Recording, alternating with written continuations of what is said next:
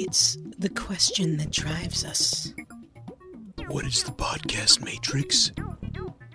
Get your entire podcast library hosted at the Podcast Matrix. What is the Podcast Matrix.com?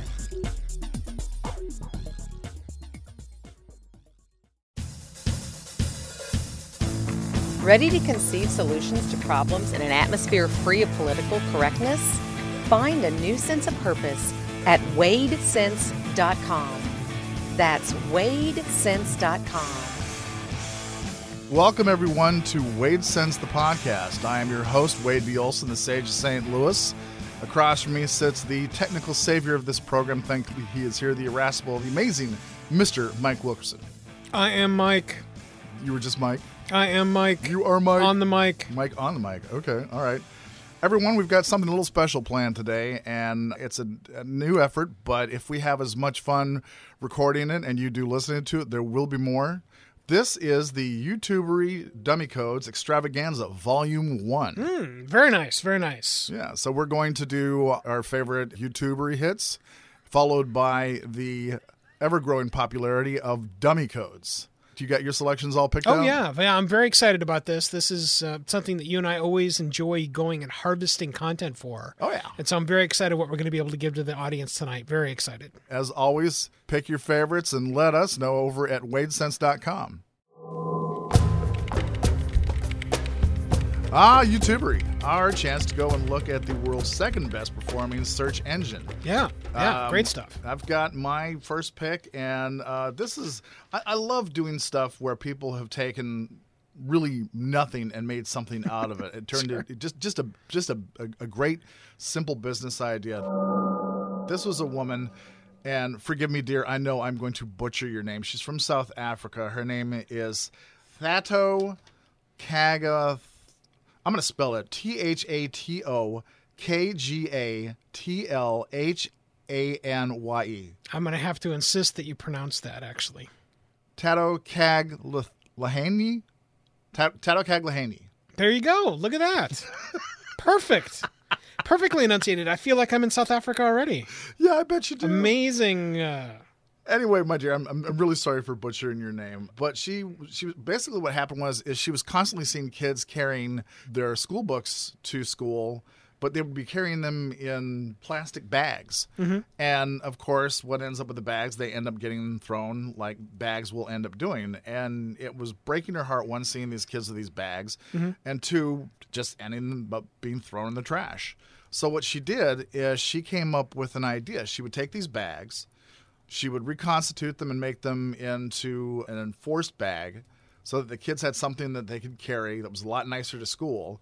And then at the same time, and, and, this is the genius of the woman, she put a little passive solar cell on the back of the school bag. So as hmm. the kids are walking to school, this thing mm-hmm. is charging up. wow. And then when they get home, they take it off mm-hmm. and they screw it onto a jar. Mm-hmm. And now this lights up, and, and she showed how much it lit up. It was just really amazing. It lights up so these kids have safe light to study by because they were trying to use candles and other dangerous things like that, and candles are in short supply. Her business, uh, long story short, is now um, employing eight people of its own. And like she said, I made something from nothing. Wow. So my hats are off to her. I, I was just I was really impressed. It's it's just three minutes long. It's at one million women. Repurposed school bags. So go over there and check it out. Nice. We'll link to it inside the show notes for this episode for sure. Mike, your turn. Are you a big Metallica fan, Wade?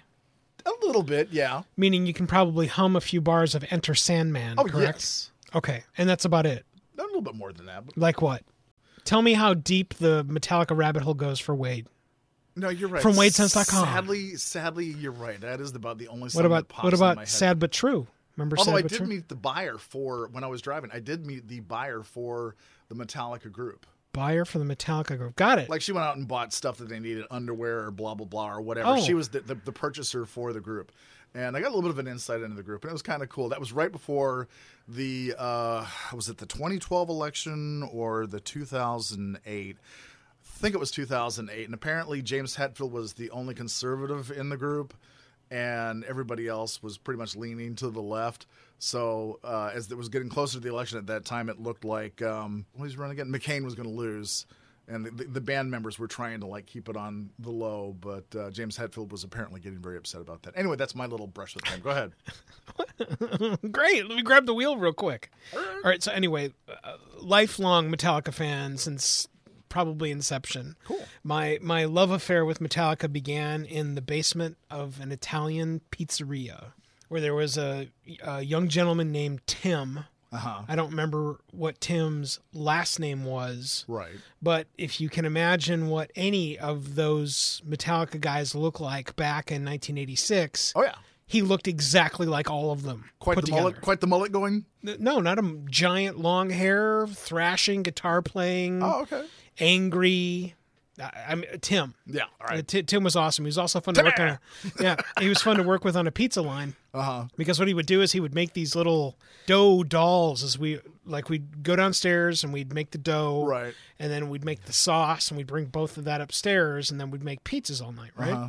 and so while we're waiting for orders to come in particular pizza orders what tim would do is he would make these dough dolls Okay. And eventually what he started doing was he started making them the pieces of the dough hollow oh, Okay. so that you could make a little, you know, look like a Mr. Bill doll out Yeah, of dough, but right. inside he had put pizza sauce. Okay. So he would take the pizza cutter and start cutting up the little men and go, no. So it was a great time on the pizza line.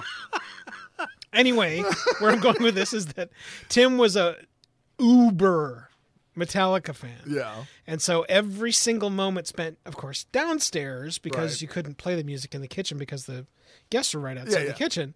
Downstairs was super awesome blasting of Yeah. every single Metallica album the entire length that I was working there. Okay. So anyway, super deep, super rooted. Love me some Metallica. And so one day at work, I was like, I could really use some cello. I like I like cello a lot. I wonder what happened if I typed Metallica cello.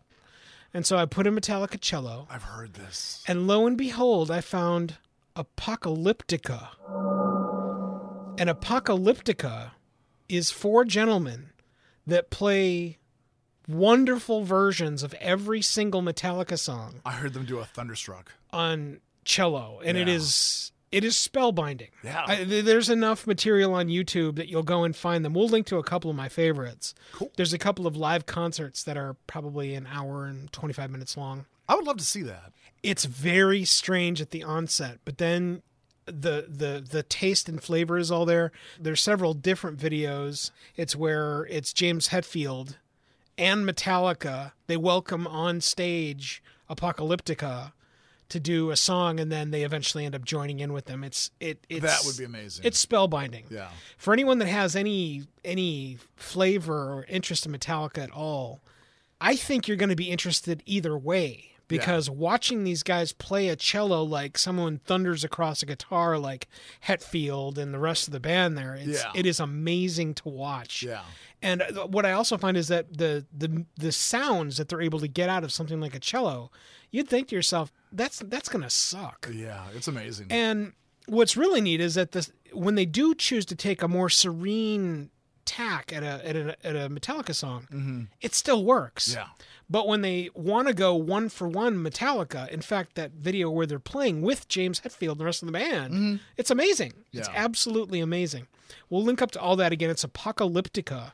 And they started in the uh, early 90s. I think 93 is the Really? date that, That I first back? read. Yeah Okay. and Yeah. it, it's amazing. It, it's absolutely amazing to watch, and even more amazing that they've essentially made a career, a touring career, on the backs of Metallica music, going from city to city, from continent to continent. That's It's fantastic. amazing. I mean, just think of the people Yeah. Mm-hmm. that they're introducing to their music and going back and forth, classical to metallic or to metal and metal to Mm-hmm. Yeah. classic. Yeah, Well, you know, that- really that's a piece of the video. It's, the videos too is that very often it starts with something incredibly classic. You know, Mm-hmm. a, concerto from insert name of uh, composer blah. It starts like that, and then very quickly thunders into something you never thought you would not only see but not only hear what it is they're doing with the instruments. There, there's a couple of them where it's absolutely indiscernible that they're not playing a guitar.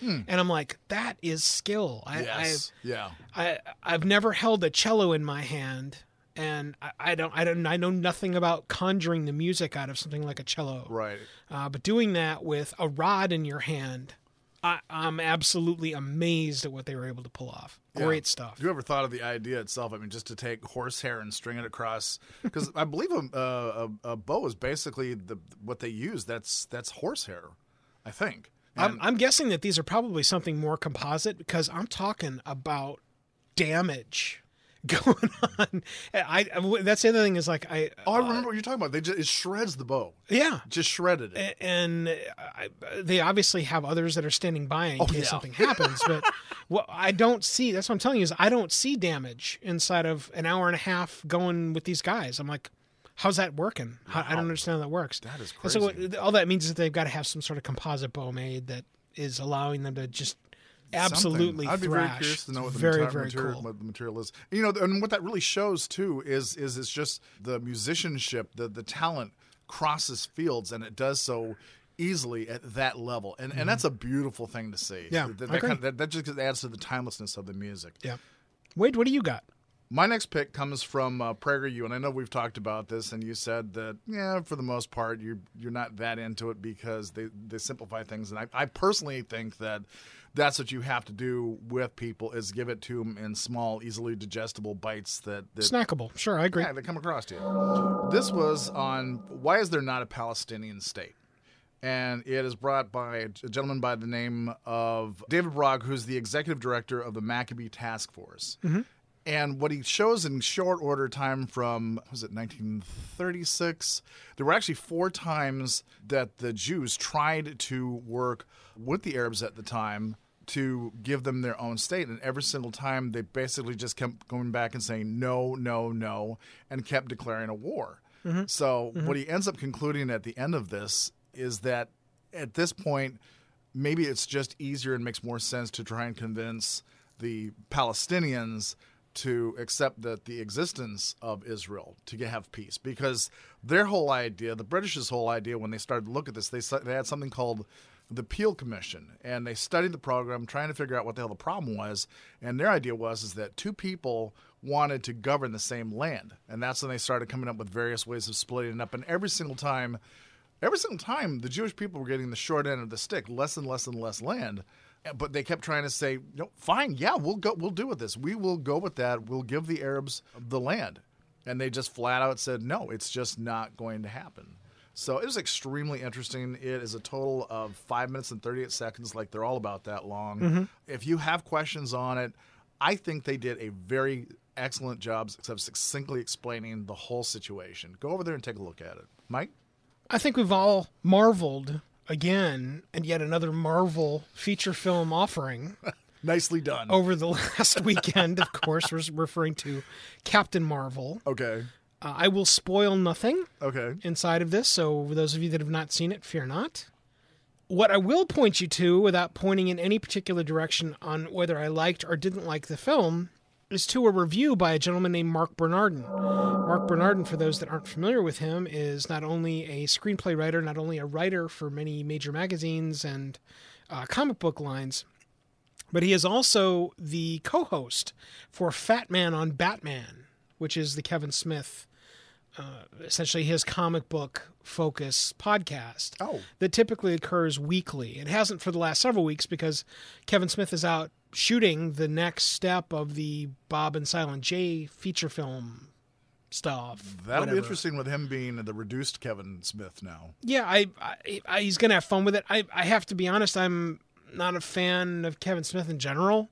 I think that I, I Did like you see Dogma? I, you would did, no no. I, I don't get on board most of his films because there's a there's an ebb and flow inside of his work process. I really really like a lot of the things that he says, Mm-hmm. but inordinately, what happens is some reference to something archaic. no, not something archaic. In particular, it's usually uh, fellatio Uh, or semen filling orifices, and I, I'm yeah, done. I, pull, I pull the chute. Mostly because it's it's not because I'm a prude. It's because especially if I'm listening to it with someone that I don't want to have hear that, Uh, I'm doomed. I what am I going to do? right. That's an uncomfortable moment. Right, and it's what makes this this review from Mark Bernardin all the more palpable because Kevin Smith is not in it. Uh, not surprisingly, Mark Bernardin's attitude and things that he says also skew so that they're not Askew, which is also a haha because if I'm not mistaken, that's the name of. Askew something productions or something like Right, that. Kevin yeah. Smith, yeah. Anyway, I want to point everybody to it because View Askew. View Askew. That's Yeah. it. Yeah, that's it. Uh, I wanted to point everybody to this review because it's so very well done by somebody that is a professional, but more importantly, can pull off some of the best, what I would tend to call rewind and rewrite segments. Meaning he'll tell you why he didn't think something worked. And then he would tell you not only why, but what if they had done this? And what he inevitably comes up with is always something better. And if someone, not someone like him, but if that can be come up with and would have been better, uh-huh. I don't understand how a writer's room doesn't, someone doesn't chime in and go, what if we just do something different or something? I know if I was there, I'd have to do that. Yeah. Anyway, Mark Bernardin's review of Captain Marvel is really, really well done. It showcases why I like Mark Bernardin, and we're going to point to it over the show notes over at wadesense.com. Does he at all talk about how I, I've heard that uh, I- I, heard a couple reviews on Captain Marvel where they were basically saying that it was politically correct obsessed and that they were they were trying to make it as No, there, there's No? a there's a definitive raw female push, but I, I didn't I didn't feel that it was a blunt over the head bludgeon. I didn't feel that. Okay. It's definitely there. It's definitely there, mostly because uh, she's a female fighter pilot. There's a second female fighter pilot that's featured in it, and then there is a full on Air Force female pilot commercial on the front end of the movie. okay. So if that's what they're going to call female power bashing, No, I think it was actually the comments that the actress herself made afterwards, where she was basically saying that white men didn't need to go watch, and you know, and, it's and like- I know that she's she's backed that she's walked that back quite a bit now. Um, not not just because she shouldn't have said the things to begin with, Mm-hmm. not because it's going to make a giant shit ton of money, but also because, if I'm not mistaken, inside of the clause of her contract to be a Marvel character, Mm-hmm. there's a code of conduct that you also have to follow, and what she was doing is definitively against what she's supposed to be doing. And I, I don't know that, but it's a guess. And that's why she's decided to walk back a lot of what she said. What I do know is that in general, Chris Evans, the Captain America actor, Right. he leans very definitively left. Uh-huh. And for nine entire spans of movie time, he's been absolutely silent in regard to bending one way or another.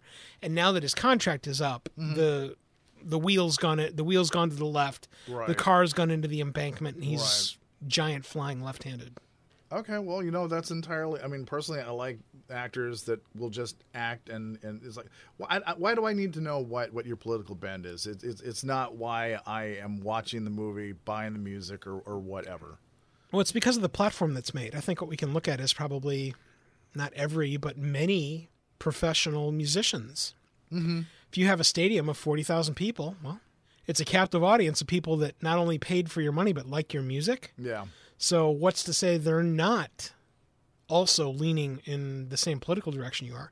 Now, I got to tell you, I've been at both both ways where somebody thought it was conservative or somebody thought it was left leaning right. and that's not the greatest place to be. That's why I don't. I've never understood why they bother to do that. I don't know. I heard Barbara The- Streisand doing it a bunch of years back, and she was on stage, and Yeah. she was saying something about uh, how many Democrats are here tonight, and she was just reached by boos, and it was just Republicans, and so, well, it shouldn't be a political show, so Right. yeah, okay, Barbara, a little Well, bit too late on that one. Yeah, I think the other thing about that too is that if you know, uh, depending on the ticket, I mean, you can spend a lot, a lot of money to go and see, especially performing musicians. Mm-hmm. Um, I went to the Billy Joel show. It's about a year ago now. I think it was that would have been a good show. March. Oh, it was a great show. Was that the one where he was also with Elton John at the same time? No, Oh, okay. no, that was that's probably almost a decade ago now. Wow. Okay.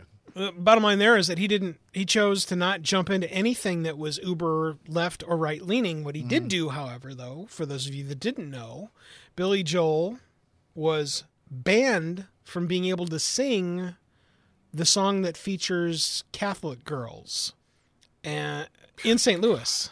And so when he was here Uh, he he was looking at every sing, single camera as he was talking about hmm i'm not sure entirely sure what song i'm going to sing next hmm what do you guys think i'm going to sing next here in st louis hmm and that's i want that's what i want to see Yeah. I- when you I can, can when you that, can yeah. stick your thumb in the eye of the man that Right. banned you for singing music right. yeah let, let's do some of that But when you want to get on there and you want to you want to rally an opinion Mm-hmm. that very often is not something shared by the vast majority of the audience, Right. Or you start getting boos, or you know, none of those people have sacrificed whatever they had to to get the ticket to come and listen to your political assuasion. Exactly. They've come to listen to you sing. Right, exactly. Laura Ingraham, who I can take or leave. I like a lot of what she's doing inside of her new television program. I know you uh, Okay, go she ahead. she wrote a book called Shut Up and Sing many moons ago. And I got to tell you, regardless of your lean, you need to read that book. I actually had that book. I went and saw her speak in St. Louis, and I got it signed, and I've lost the book since, unfortunately. Mm. Well, that's a that's an extraordinary book. Yeah. And again, what she talks about inside that book, just the, the quick read is it's about commitment. Mm-hmm. And she doesn't have a problem with the people that want to commit to insert what she doesn't believe. Right. That's fine. Right. Just don't do it when there's a bunch of people there that want to hear you sing. Just Right. shut up and sing. yeah, just and, and, Yeah. and that's not rude. It's a reasonable request. It's totally It may be put bluntly, but I mean, at this point, maybe you need to understand people are buying a product, Right. your product, and they're not here for your particular beliefs. Right, right. Anyway, so to jump back, Mark Bernardin's review, we'll have it up at the show notes. My next pick, uh, staying on music, is Have you ever heard of a group? I'm not exactly sure where they're from. I, I believe they're either European or they might be from South Africa. A group called Die Antwoord. Keep going. It's, It's ringing a bell. very it's a very strange two group. Uh, it's it's it's a female singer and a male. I guess he's a bass player, and they're they're very raucous and and raw, but they make a they make a type of music that it, it'll grab you, and you're not really sure if you. For me, I'm not really sure if I like it or I hate it, but it just keeps dragging me back. Well, this was a, this was a gentleman by the name of Leo Moracchioli, uh, who did his take on uh, "I Find You Freaky." It's a, a metal cover. He plays metal, Okay. and it was excellent. I was just listening to it again today, and I, this is a guy I would love to go see in concert. He he does really great takes on other bands as well. Hmm. But uh, if you get a minute, go over and check it out. It's five minutes forty one seconds long. While you're at it, look at the other Die Antwoord videos. The videos themselves are just they're they're strange art, but they're they'll grab your attention. They're a good waste of time. Hmm. Hmm. and you, Mike? So we're going to have a running theme through the show here, and it's the word charge. The first use of the word charge inside of this episode for me in regard to my YouTubery uh-huh. is something called the evolution charger. Do you have any idea what this is, Wade? Charger as a car? Yes. Awesome. You've got my attention. Okay. For those that don't know what the evolution charger is, That part I don't know. Okay. The Evolution Charger is a vehicle that appeared on a m- very recent episode of Jay Leno's Garage. Okay.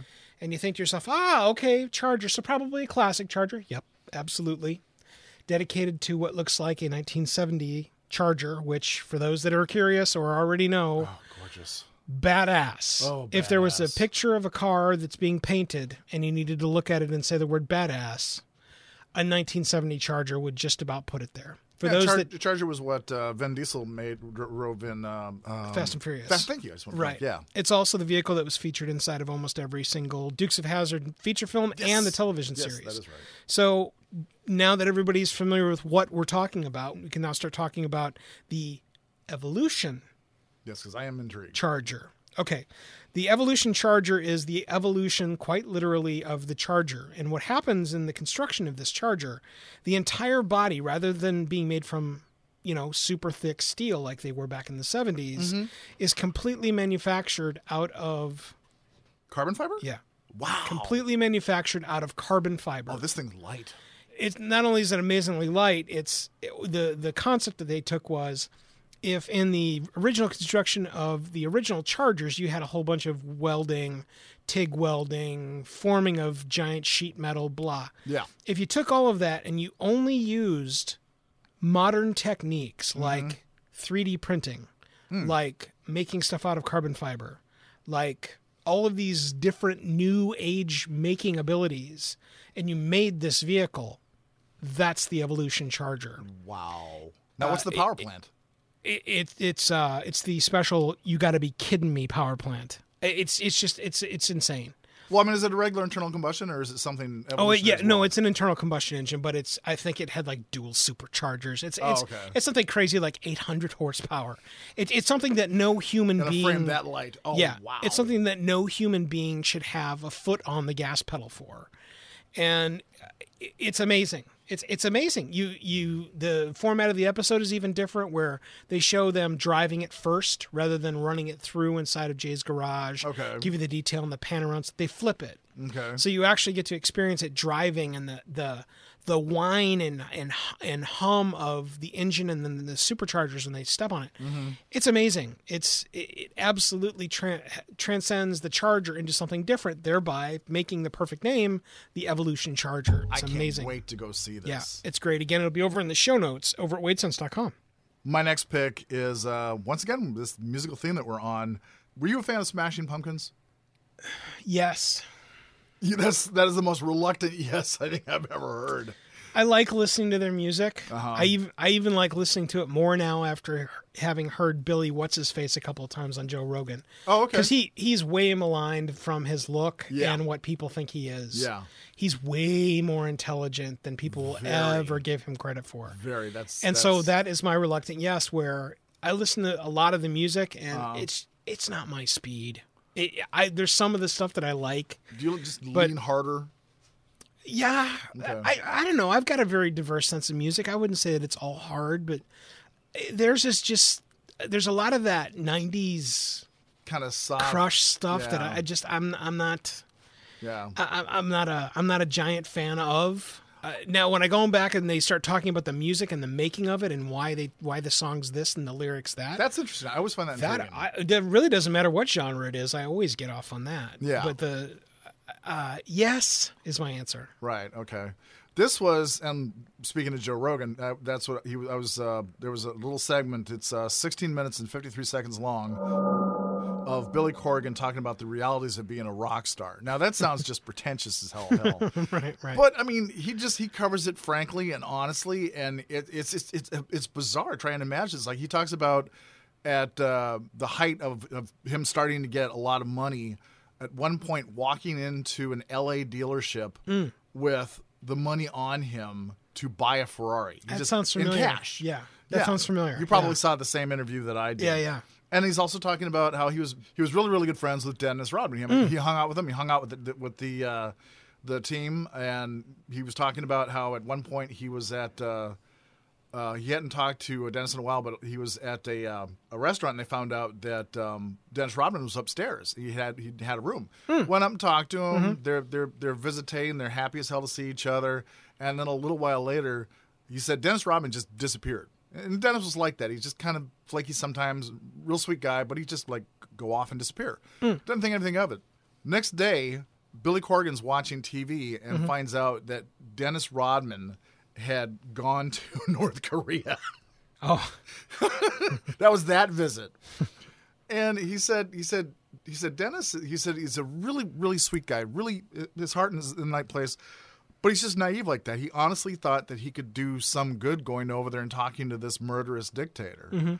But he's talking about all of these instances into being a rock star and the bad advice that he got. And like you said, you, he, his his intelligence comes across very, very quickly. It, it, Yeah, it does. It's time I do not regret watching the interview. yeah, it does. And I, I think if I had to give, uh, kind of jerking the wheel a little bit, but the if I had to give Joe Rogan absolute credit, it's where he has allowed me to stomach and or listen to people I thought I would never listen to. Yeah, that's true. Like it ever. really is. There's a number of personalities, which we aren't going to go into inside this podcast. But Right. There's a number of personalities, and in particular, people I really don't even like, just from other things that they do, mm-hmm. that I have bothered to listen to because they were on his podcast, Right. And because I know what kind of chemistry set Joe Rogan makes, and uh, it's very powerful. And that I don't. It sounds like it's the same episode, But I bet it is. I'm quite sure it was. We'll, we'll definitely link over to that, and I would. I also would tell everyone to watch that because I thought it was very, very good. Okay, Mike.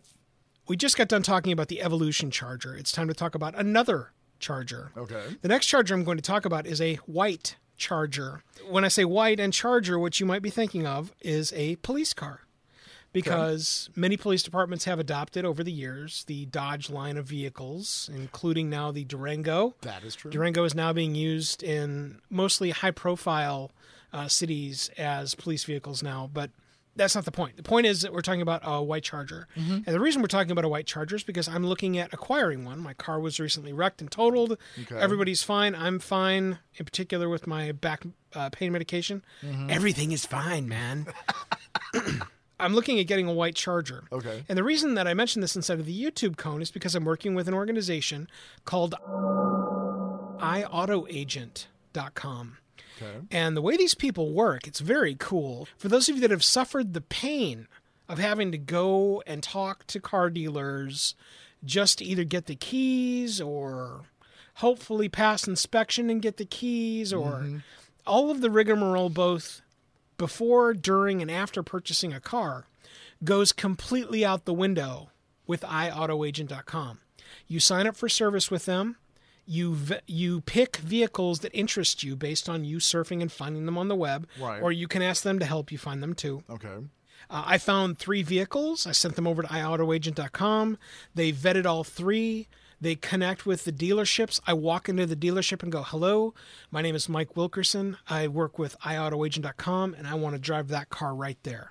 They go and grab the keys, and I go drive. Oh, that's fantastic. And then I bring the car back and I give them the keys and I do whatever I want, whether it's continue or not continue. So gone is the whole smarmy having to figure out how to deal and talk to a sales guy mm-hmm. that I- really don't like. Because what I want to do is I want to find a car that I like. I want to sit and dr- test drive a car.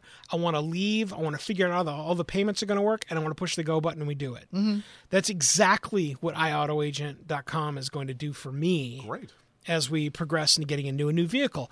And I'm mentioning this because I think the video is probably what sold me on the car at all.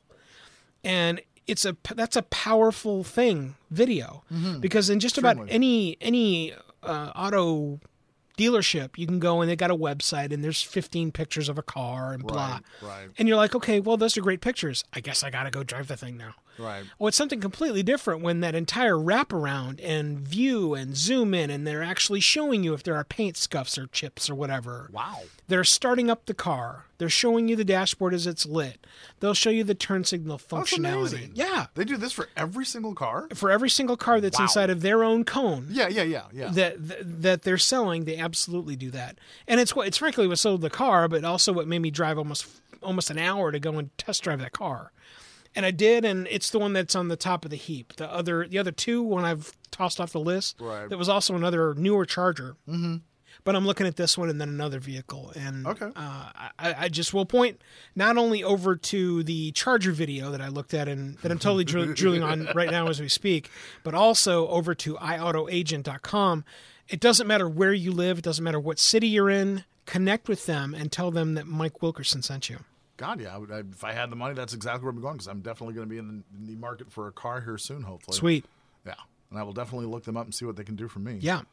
My last pick, you know that I have a, a, a penchant, a, a real fondness. I think we both do for comedians and smart ones at that. And there are very few that are as funny and are as smart as Adam Carolla.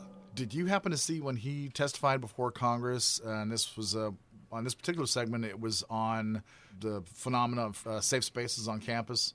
I don't like Adam Carolla. Oh, you don't like him? No. Oh, wow. Okay. I'm curious at this point. Hang on a sec. Why? Why is it that uh, you don't like his comedy? You don't like what he does in podcasting? Is there anything in particular? I, I don't know that I can actually put my finger on it. I'm usually pretty good at coming up with reasons why people don't You he just rubs scratch me. way. He does. Oh, okay. Well, that's I- important. I have a feeling that if someone were to mention my name and they go, you know, that Wilkerson guy, I can't, I, I can't quite articulate it, but he rubs me the wrong way. I think yeah, it's, I work with him. I know what you're talking about. I think it's it's probably some of that. I, I like the pioneering that he does. uh-huh. I liked very much. I don't. It wasn't called Contract Man, but it was something like it was something like that, where he would go and find people that have found the people that need work done that probably couldn't afford the work to be done, Mm-hmm. and they've either taken a deposit or all the money, and then they just disappear. Ah. I've forgotten what the name of that show is. And he would track him down. yeah, That he'd, would be. He'd go be and find TV. him. That would. and then he would go, hey, hey, I'm Adam Carolla, and I'm just wondering, uh, you know, when you went and did work for so and so, well, what happened with all that guy? And and then hilarity ensues oh, because of course you see the you know if, if it's a guy his testicles roll up into his into his stomach cavity and he just Yeah. blah, blah, blah, blah, blah, blah. it's great I, okay. I love love love that Okay. his podcast stuff it feels like radio ported over into podcasting and just about anything that happens like that is is always going to send off the alert bells for me because for those that don't know including this show we Uh. are not radio 2.0 that's not what podcasting is nor will it ever be anything that i participate in No. it is something solely different we just happen to be both talking into microphones other than that it's a completely different reach Okay. All right. Well, that's that's fair enough. Sorry I'm to sorry to hijack No, all no, of no, your stuff No, there. no, I'm, I'm just curious. I'm, I'm curious though if you would like reading him. Have you ever read his book? Uh, in 50 years, we'll all I'm be not chicks. a big reader. I, oh, you know, I read a book today, just mm-hmm. today, and Okay. I I read a book. It's by an author named Kathleen Watson, and the book is called "Grammar for People Who Hate Rules: Killer Tips from the Ruthless Editor." Again, it's Kathleen Watson, and it is phenomenal. that sounds good. I would like to It, read that. it is. It is phenomenal. No, and hold re- on. Wait. Now, is this an ebook or an actual book? You can get it either way. I, now I bought an Okay. ebook because I wanted to read it right now. I didn't want to wait. Gotcha. And it was mostly for those of you that want to make books out of your out of your hardcore your hardcover books. You should because you'd got my money today right now if I Mm-hmm. Wanted. this is very true. It also is just an easier read. I can read it on my phone. I can read it on this computer screen. I can read it on a tablet. True. True. I can read it anywhere I want as long as I can get to my Amazon account. Right. Anyway, uh, the reason I pulled it open was because I'm in favor of when you need to hyphenating a word that has an act, an adjective in front of it. Okay. So the most recent episode, the words most recent should be hyphenated because most recent, the word most is giving an adjective variant to the word recent. I would have never ever thought of doing that. And as Right. much as you chastise me for me using commas too much, Right. well, no, inappropriately. ah, I, I I don't I don't mind too many commas. It's just you need to put a space after the comma. I did go back and reread it. You were right. Okay. Uh, anyway, and I don't want everyone to think that I'm a total grammar Nazi. Which, by the way, a grammar Nazi is another follow on um, Twitter that everybody should should take advantage of. Okay. It's phenomenal. That that is that is some phenomenal reading. Just to if you want to fall down a rabbit hole of grammar. Holy cow, the grammar Nazi. Okay. So anyway, reading books, uh, it's really based on the content. If it's long, droning paragraphs of incessant stuff that I really have no interest in, Right. probably gonna lose me. See, I don't think that you would get that because the way that he writes uh, in 50 years we'll all be chicks. It's just it's his thoughts on our society and, and like things where we're going in the future. It's very funny. It's dry. It's but then again, you know, if you don't appreciate his humor, maybe you wouldn't like because Yeah. because like I read the book. Like we had that one conversation about how when I re- when you read a book and you know the person's voice. That's the voice that you hear in your head. Yeah, At least I do. Yeah. So I'm reading the book and I'm hearing his voice in my head. Yeah. It makes it more enjoyable for me. Interesting, interesting. I'll, I'll look it up. I promise I'll look it up. Okay, all right. But as to continue, he was talking about how um, basically his synopsis, and and I I I came to the same. We came to the same thing when we were talking about the whole social, social justice warrior movement. Was that adults need to begin being adults? Just face that these are children, and that they shouldn't be running things. It's a great four minutes and twenty eight seconds. Go over and check it out. That's my last pick, Mike. We have talked a lot about hot wings via hot ones Mm. on YouTube at least four or five times in the past history of the show. Okay. But there was a big show on recently for hot ones. Okay. It was Shaq. Shaq was on Hot Ones. Okay. And as I have come to know Shaq from just my glances inside of television and YouTubery and whatever else, Uh huh. I have come to really admire Shaquille O'Neal. Yeah. And that I thought he, you know, you look at him and hey, look, it's giant rich basketball player. Yay. Right. Yeah.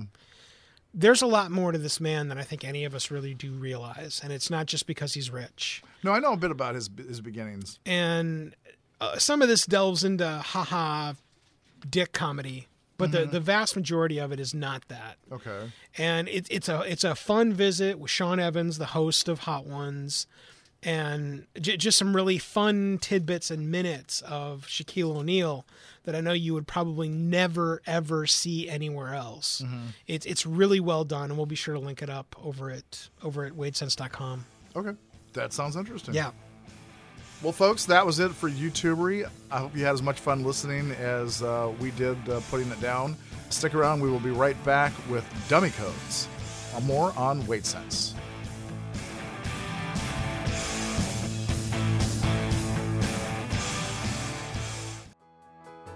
Make your podcast soar with the Editor Core. The one question every podcaster needs to ask themselves is why am I still editing my own podcast? We all know that editing your own podcast is the worst part of the podcast experience. Get the editing off your plate and reclaim more time to make more content with the Editor Core. Affordable, talented, experienced podcast editors are ready to take your podcast literally to the next level to make it soar. Make your podcast soar with the Editor Core. EditorCore.com. That's EditorCore.com. Wouldn't it be cool if your advertising could last forever? It can with perpetual advertising. Here's how it works magazine, radio, and television ads are efforts that people might see or hear once, and then they're lost forever. Perpetual advertising provides you with the chance for repeat exposure and replayability weeks, months, even years after it's originally inserted inside a podcast. So even after your advertising is included in a podcast years ago, those efforts are still impactful, providing you with true return on investment. Real impact, thanks to perpetual advertising. Are you ready to change the way you and your company or organization advertises? Find out more and launch a unique perpetual advertising effort right now by visiting twoguystalking.com forward slash sponsors. Thought about a career in voiceover? Need a great, cost effective on hold message for your organization or business? Don't know where to start? Check out The Voice Farm, your one stop shop for voiceover needs. Check it out now by accessing The Voice Farm at voicefarmers.com and see what difference can be made with a company that is truly outside the box. From the Voice Box, voicefarmers.com. That's voicefarmers.com.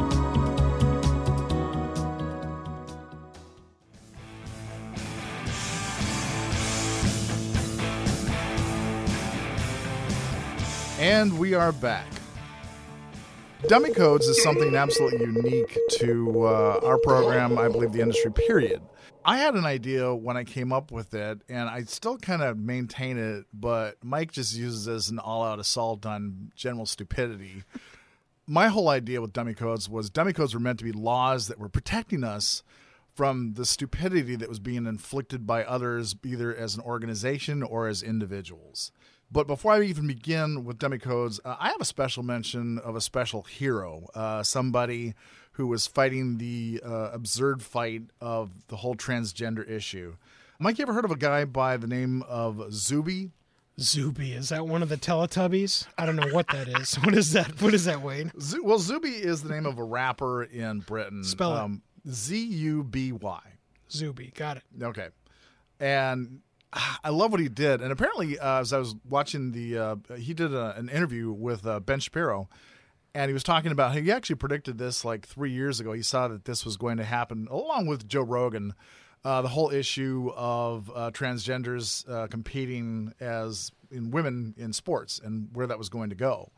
Well, this guy, and, and, and I love this. I, I love the chutzpah. I love the balls of this. He went and he briefly identified as a woman, went in, beat the uh, woman's dead British women's deadlifting record, and then went went right back to being a man.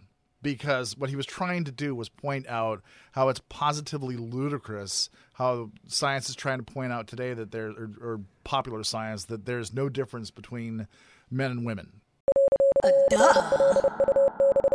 And he just briefly identified as a woman. What are they going to say? That's going against their own, uh, you know, ideology dogma at this point. Went in, beat the uh, deadlifting record for for British women, and also apparently for bench press as well. And then went right back to identifying as a man. And and I just I, I love how he just proved the idiocy, the ignorance, of the ridiculousness of, of this position. Yeah, I'll, I'll jump onto that dummy code a little bit too. And the only thing more ridiculous is that there's a story that I, I can't remember the particulars of because it, it struck me as so dummy code esque. Uh, but it's essentially where there was a boy that is now a girl that has, for the second year in a row, won the girls' state wrestling championship in whatever state it was. Okay. And I'm like, well, yeah. What what were we expecting there exactly? and it doesn't mean that I think I think boys are better than girls in wrestling. It means that very often, because of bone density and muscle structure, Right. males are going to have most opportunity over almost every single female wrestler their same weight class size. Right. So what the hell are we talking about here? And uh, uh, remind that kind of springs to another wrestling thing. I, I think this one was in Colorado State, and the one in Colorado State was completely different, but it's it, it's again along the same lines. Not every single co- uh, school-based wrestling system has a girls program, and so what'll happen is they'll throw girls in Okay. so that they've got someplace to wrestle. Right. A boy chooses to disqualify himself, thereby losing the state championship because he doesn't want to fight a girl or he doesn't want to wrestle with a girl. Okay. No, dude. No, dude. I, get your principles. Right. I get that it's going to make for a wonderful five minute interview Yeah. with any one of a number of different statewide and or nationwide right. uh, reporters at some point. I get it. I totally get it. Right. It's time to wrestle. It's Yeah. time to do what you do as an athlete. Right. And if it goes against what you uh, are doing in regard to your principles, uh, dude, I get it. Right. But are you a wrestler or are you not a wrestler? Yeah, I see where you're coming from. I mean, at, at the first point, I'm with the young man. I'm, I'm balking at that. I, I, I, can't see myself. Like I've said, my only caveat when it comes to fighting women is if they know how to hurt you and they're trying And to. and they do. Yeah.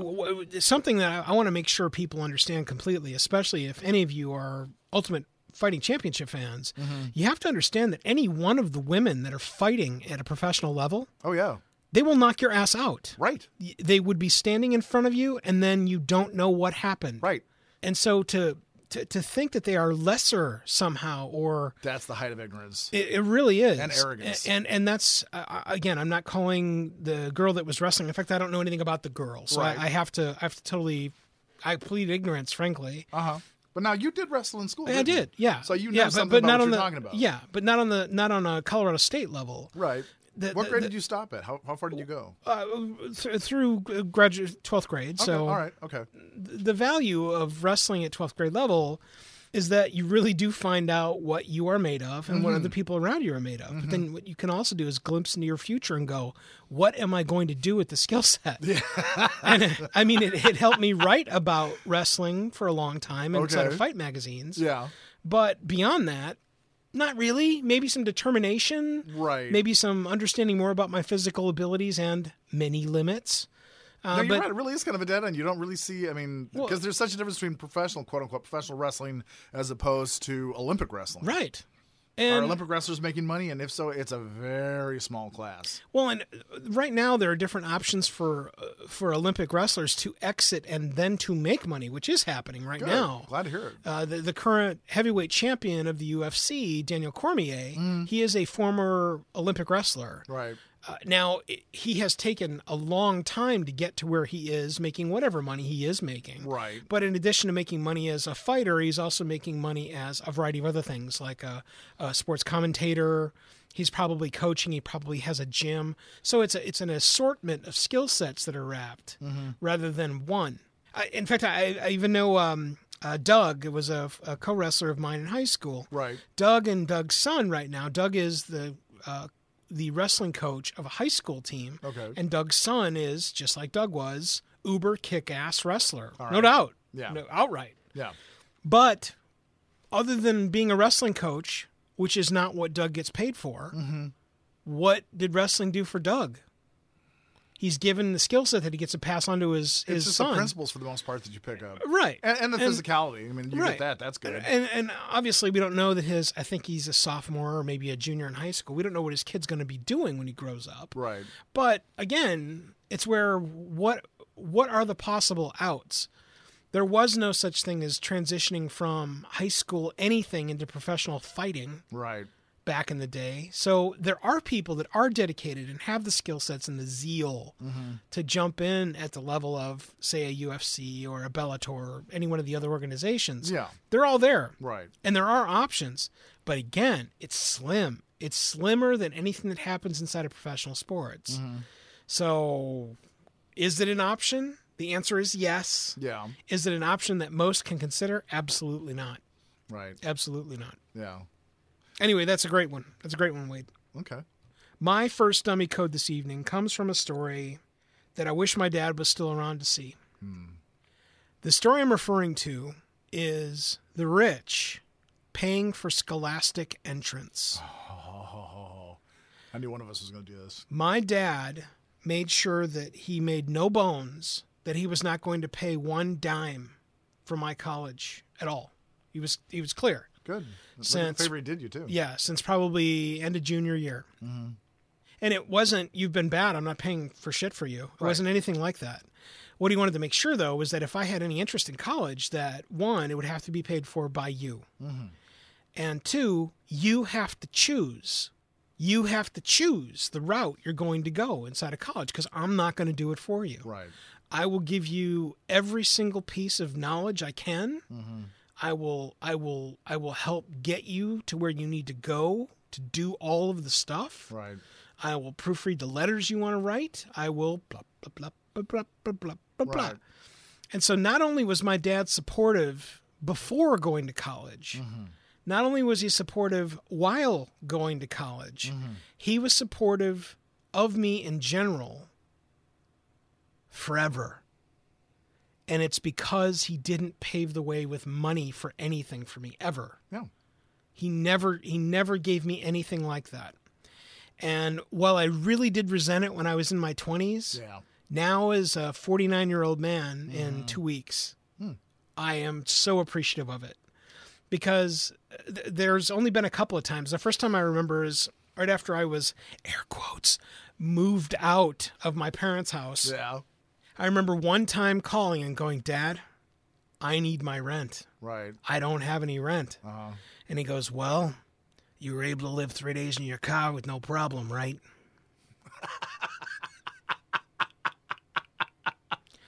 and guess what? I got incentivized and I found the money to have rent. Man, your old man was the epitome of tough love, but good for you. And good for you. I'm so appreciative of it. Yeah. Okay, so I've given you the loving, caring story about Mike and Mike's dad. That's Yeah, awesome. yeah. I'm so appreciative of Fred Wilkerson. Bless you, Fred. You you are such a pop. All right. So on to the story. The rich paying for scholastic entrance. Mm-hmm. In recent headlines, essentially what we have is we have a series of parents that could pay money so that their kids could go to upper echelon schools. In most cases, I think right now it's only been designated that it's all the or that it's many of the Ivy League schools. Yeah. I think what we're going to find out over the course of the next probably 4 or 5 years, we're all going to be very horrified of what's exactly going on in regard to people that have means or get means somehow mm-hmm. and pay it to the quote right people air quotes again mm-hmm. so that their kids can go to insert name of school and again for those of you that have not been in in the stream essentially what would happen was the parents would pay whomever the person is in this case it was a coach Right. they would pay the coach. The coach then pays a test taker to take the scholastic test to get into said college. And where it really got strange was like, okay, so they'd have a meeting, and the meeting would essentially be, okay, so what score would you like your student to get? And they'd go, well, you know, we don't want our kid to look too smart. Yeah. So I don't know, how about a, whatever the numbers are? Yeah. And so that's what would happen. A test taker would get $10,000 of whatever the money was negotiated for.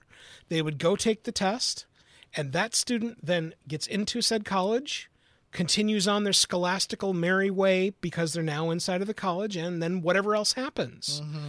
And I don't know how far back it goes, but we're looking at probably a decade Yeah. Yeah. a decade, folks. I don't think all of you understand what that actually means across. Yeah, it's a lot to unravel. that is a lot to unravel. It's unbelievably strange. It's anything you've ever read about uh, mob stories, Mm-hmm. with the exception of people being gunned down in broad daylight. yeah. All of that is going to come spilling out like guts out of a out of a rotting corpse. It's going to be very ugly. It's going to be incredibly impactful because even somebody, let's say, let's say a decade ago, and then four years go by. So let's say you're eight, maybe let's say 10 years you're out now. So you've had your degree, you've been out 10 years, you've probably secured at least your first position. Right. You've probably started building your family and hey, what's up? How's it going? Hey, have you got a couple of minutes to talk about your college entrance?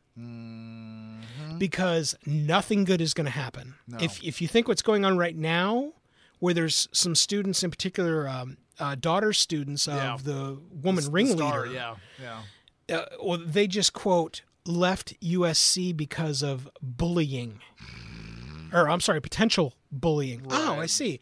So what you're saying is you're not innocent.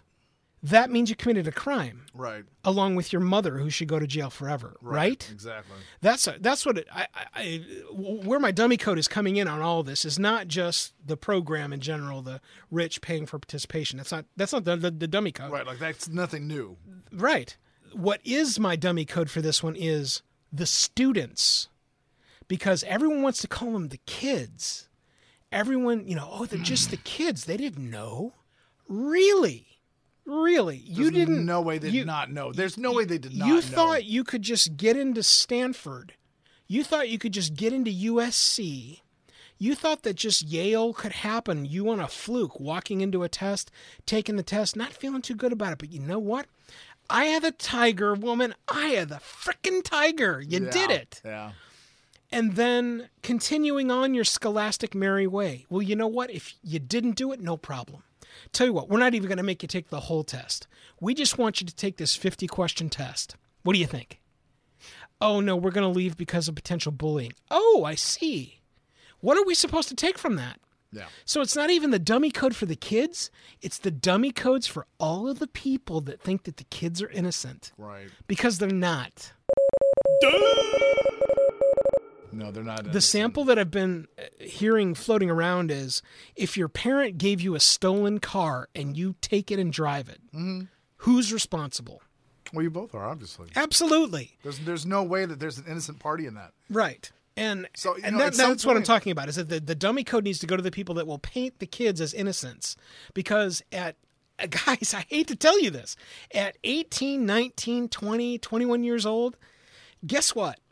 It's time to step up and be an adult. Exactly. Because if you're not, you got no business to be in something like Stanford or Yale or USC. But you know, part of the problem that dates back to the Obama administration saying that kids can, adults can be on their children or on their parents' insurance up to the age of 26. Do you remember how flabbergasted you you felt when when that ruling came down? How ludicrous that was. no, you want to know something funnier? I didn't. Have, I never knew when it came because you know what I thought. Hmm. The instant I was, the instant I was asked to grab some plastic bags, put my shit in plastic bags, and Me too. leave. Me too. I thought I was doomed medically because I'm like, wait a minute, I don't have any insurance. What am I going to do? Oh. Now, little did I know that I could go to the hospital and my dad's stuff was covered. I knew none of that. Right. None of it. Right. Dentistry, all of it was covered, but I had no idea. Mm-hmm. And so that fear, that fear will build you to be something that you are not yet. Right. And we've got to start experiencing that earlier Yes. rather than later Yes. in life. Yes. Because Yes. we are developing Absolutely. at least two or three generations of people that will, they don't have an oar, man. They- They're just barely floating in society, much less being able to take a direction. Those are the people that implode and explode at the drop of a hat. They're they're they're, they're just bombs waiting to happen Yeah. everywhere. Yeah. Anyway, that that's my first dummy code, and it's a it's a it's a passionate one for me because uh, again, I, I can remember my dad goes, you know, you have so much, Mike, of your own. he made no bones about it. Yeah. And and I'm, I'm I know that I'm way more appreciative of that than he peels off a couple hundred dollar bills and goes, "Here you go." Because you have absolutely zero doubt in your head right now as you sit that you are self-made. That's the, that's a great thing. That is that, that that that means that you look in that mirror every day and go, I am where I am at because of the decisions that I made and no one else. Right. Well, and more importantly, the people that are with me on my journey, they too are going to get some of the same principles that I got. Yeah. And that's that, that's what I mean. Uh, we we've talked about it in a variety of other programs that are two guys talking based. Right. But what we're making here is a legacy. We are creating the stories that people will be able to listen to long after we are gone. Yes. Yes. And of the things that I know I want left, if I drop tomorrow, Mm-hmm. I want people to know that what I thought, why I thought it, and how they too can take my sample and get something from it. yeah. That's why I podcast. There's no question. I completely get it. What's your second one, Wade? Uh, this is just I, I shook my head and I shook my head and I reread it and I shook my head. I couldn't I, I couldn't fathom this. It's something called a modern phenomena of autoeroticism. Mike, do you want to take a stab at what it is?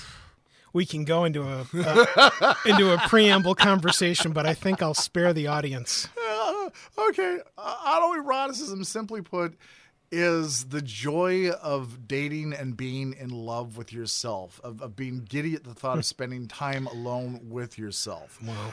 And, and and my dummy code obviously is directed at the people around these people that don't immediately chastise them and make fun of them to no end. It's like you honestly think you're in a relate. You know what you are? You're just living by yourself, is what you are. Right, right. You know, but I, here's the thing though. I started thinking about this and I thought, okay, here we are, the 21st century. Sex dolls are reality becoming more and more the whole, you know, artificial intelligence. And I, I picture myself, okay, picture this trend, and God, please don't let it be a growing trend of the autoerotic now getting dolls with their face and body structure. Wow. At some point, some twisted far point, and I hope to God I'm dead by then, people marrying their robot dolls of themselves. And what type of twisted yeah i know i followed that down a rabbit hole and i just said i just hope god i'm dead by then Wow. So yeah that's the autoerotic those are people dating themselves and thrilled about the whole process now if if you ever want now that sounds narcissistic and it obviously is narcissistic do you know where the term narcissistic comes from Mirror something, isn't it? yeah, Narcissus was a uh, uh, Greek god who fell in love with his reflection, and that is quite literally the 21st century version of it. Yeah. Mike, please. you know where my Onward- dummy are onward going. and upward, right? God, yes. Okay. I am not terribly familiar with Odell Beckham. He's a professional football player. Oh. And he's been playing in the NFL for a number of seasons now. Again, I don't know anything of his stats. I know what he looks like. He's a, a young black man. Mm-hmm. He has semi blonde, curly locks of hair on Who's the top play of his for? head. I don't remember, but he's now been traded over to the Browns, apparently. Oh, all And it will completely transform the Browns Good. awesome. I have no problem with that. It's going to be great. You can tell from my exuberance that I really don't care. but, but my dummy code goes to the person that called the police because someone in Cleveland was cheering so enamoredly that because Beckham's coming, obviously, because it's obviously a landmark happening inside of NFLdom, inside of the Okay. city of Cleveland Yeah. that the police were called. Right. Gotcha. God, Here's your dummy life. code. Have a great one.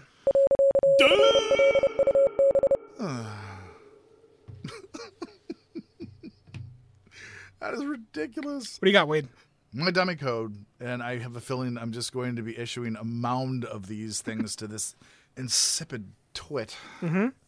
Alexandria Ocasio Cortez, now known affectionately just as AOC, actually said this. I, I have to read this, and, and I, I hope this follows this woman around forever, but apparently it doesn't matter to the growing army of millennials that think that she's the second coming. It's more important to be morally right than factually correct. She said this. She actually said this on camera. I have, I have, before this, I have to follow this with the sayings of a truly brilliant man. Dr. Thomas Sowell says this. It is usually futile to try to talk facts and analysis to people who are enjoying a sense of moral superiority in their ignorance. Wow. And that's where we are. I mean, the number of people that are thrusting a mic in this woman's face, though she says one ignorant thing after another, one senseless, insensitive, thoughtless thing after another, no thought involved thing after another. There are like five or six main Democratic candidates for presidency who've latched onto this Green New Deal, which is a disaster of epic proportions and so poorly thought out. Something like $93 trillion is the cost of her plan. Nothing less than the retrofitting of every single building in the country, of the getting rid of uh, planes it just it goes on and on from there. Uh, the most famous one being um, getting rid of ca- farting cows because of the methane they're putting into the air. Six hundred thousand dollars per household is the breakdown of what this woman's plan would be. Hmm. Let me write the dummy check real code- quick. my That's dummy great. code goes to her. It's gold plated, and I hope that it hits her in the head as I throw it at her. Yeah, that's a very interesting one. Uh, to tag on top of that, inside of the book that I just read, there, the difference between the word fact and factoid. Do you know what? Do you know what the difference is? Here's an interesting factoid. You've Yeah, heard I've someone heard the say that before. before. Go ahead. Okay. Well, what you've just described is there are facts, Uh-huh. none of which Ocasio Cortez knows, Uh-uh. and then there are factoids, which Cortez is incredibly familiar with, which are supposed things. Yeah. They have absolutely no basis of fact except, except She heard it once. It sounded good. yeah, they have no basis in fact except that factoid has the word fact in it. That's it. What is there a definition for factoid? Oh yeah. What is it? Well, it's something that is supposedly factual. Something that is supposedly factual. Right. So not based in factual. Okay. Yeah. All right. So when I say something like, "Oh, here's a factoid for you," it means I'm going to present something, but I probably have absolutely no basis of fact for you to believe it. in other words, like No, my mother most people said, don't know "So- I heard this somewhere. You're right. Yeah. Read this on a terrible website, right? Heard it in a crappy podcast, that kind of thing, right? All right. So what I got next is I think everybody can agree that as long as you can afford it and not break the bank, everyone loves to jet over to Outback Steakhouse. Mm-hmm. Right? yes. Okay. Just ate there a little while ago. I know that when we go, I probably end up paying, I don't know, 65, 70 bucks because we don't go there often. Mm. And we typically go like on my birthday or anniversary or something. Mm-hmm. It's, usually, it's almost always an occasion like that. And it Yeah. needs to be because it is, it does, it gets pricey and you can't go there all the time. Yeah. Although their lunch menus are now coming down to something more reasonable. There was a, there's an Outback Steakhouse that just, just opened off of 70, hmm. not too far from my workplace. So uh, they have a $10 lunch. And a $10 lunch anywhere is a $10 lunch. Yeah, so no if you get a little bit of Outback Steakhouse for lunch for ten bucks, that's a good deal. Anyway, that's I don't want this turned into a commercial for them. What I do want to do, yeah, what I do want to do is I want to make sure that people understand that life. recently, right, recently, a manager at Outback Steakhouse, Uh-huh. who I don't know what they make as a manager at Outback Steakhouse, it's probably not tons of money, but recently got a seventy thousand dollar bonus Damn. in the form of embezzlement. Oh, that's and no bonus. and that's not the dummy code. That's not the dummy code. Uh. Pretty stupid taking seventy thousand dollars from any business. I totally agree. I totally agree. yeah. The dummy code comes in the form of the forty thousand dollars in landscaping he spent for for his home.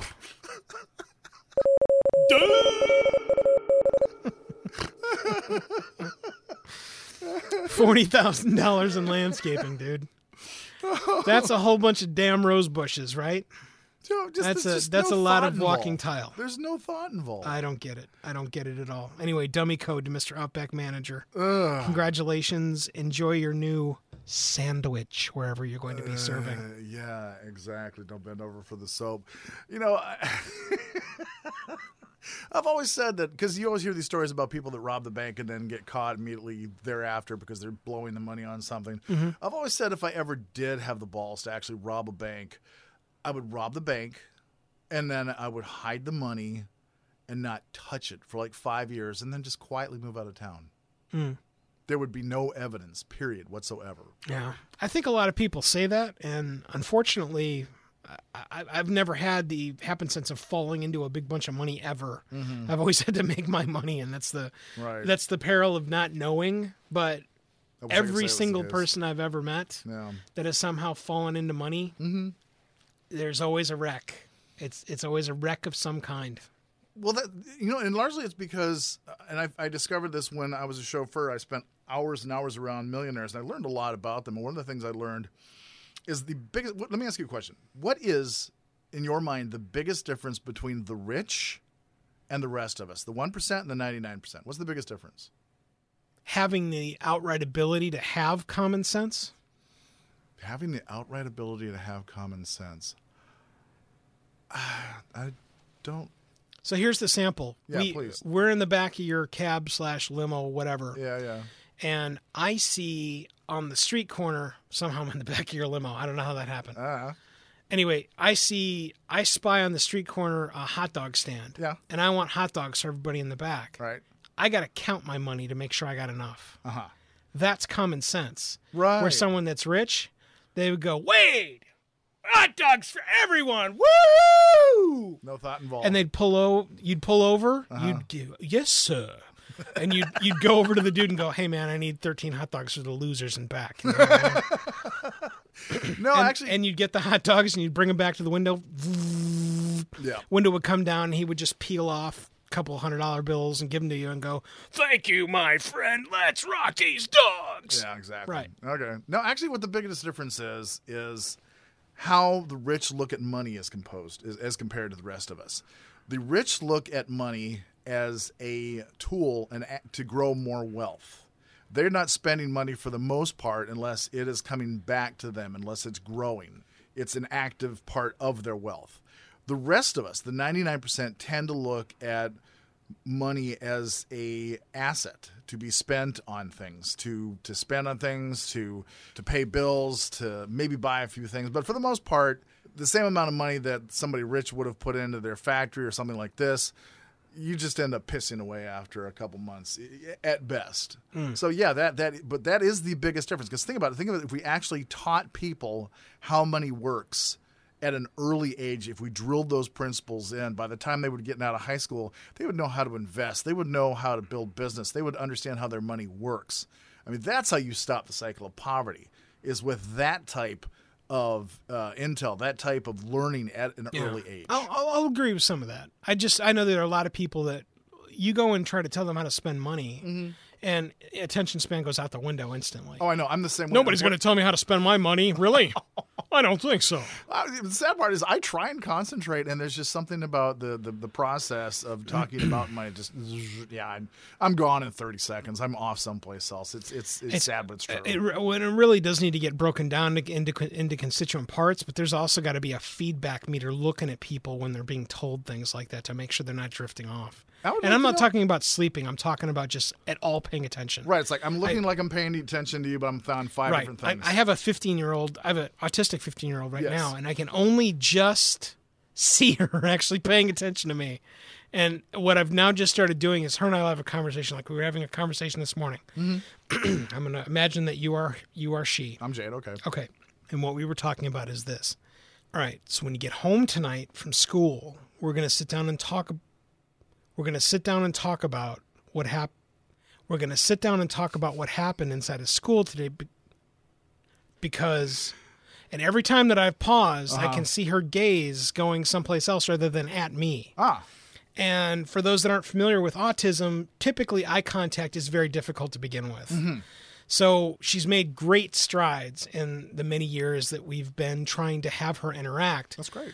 But instead of having to say, Jade, look at me anymore, Right. I now just stop. And she now instantly trains back to my eye gaze. Because I was doing the exact same thing with you. I was I was playing like you were losing my attention, and then you stopped talking. And it's like, oh, what? And it's it's essentially the same concept. And un, until we adopt something like that, uh, and the difficulty is that if you did that, you'd have to do it for every single person in the room, Wow. rather than educating a, a one by one, which is just terribly expensive. Exactly. And that's the peril. The peril is that you can throw out as much education as you want, however you want, and only a select few will just get it because they'll get it. Right. Um, the other ones either have to be shoveled, or some just will not take it on. Right. You know. Okay. My next dummy code goes to the Guardian. Are you familiar with the Guardian at all? I am not familiar with the Guardian. It is a British left-leaning paper, which is kind of redundant to say anymore. this was the title of an article: "Why It's Okay for Young Muslims to Be Radical" mm-hmm. by Ali Nobil Ahmad. That's absolutely utterly insane. That's basically saying that if that's like saying that it's okay for your dog to get rabies. That we'll work with it. We'll work around that. Well, when they say radical, does that mean like it's okay to grab guns and shoot up a church? I, no, I don't even think it's that. I think it's it's. well, see, just- until that definition is defined, I wouldn't even read that article. If, it, if the article doesn't start off with, uh, in in many circles, it's verboten for a Muslim to be radical.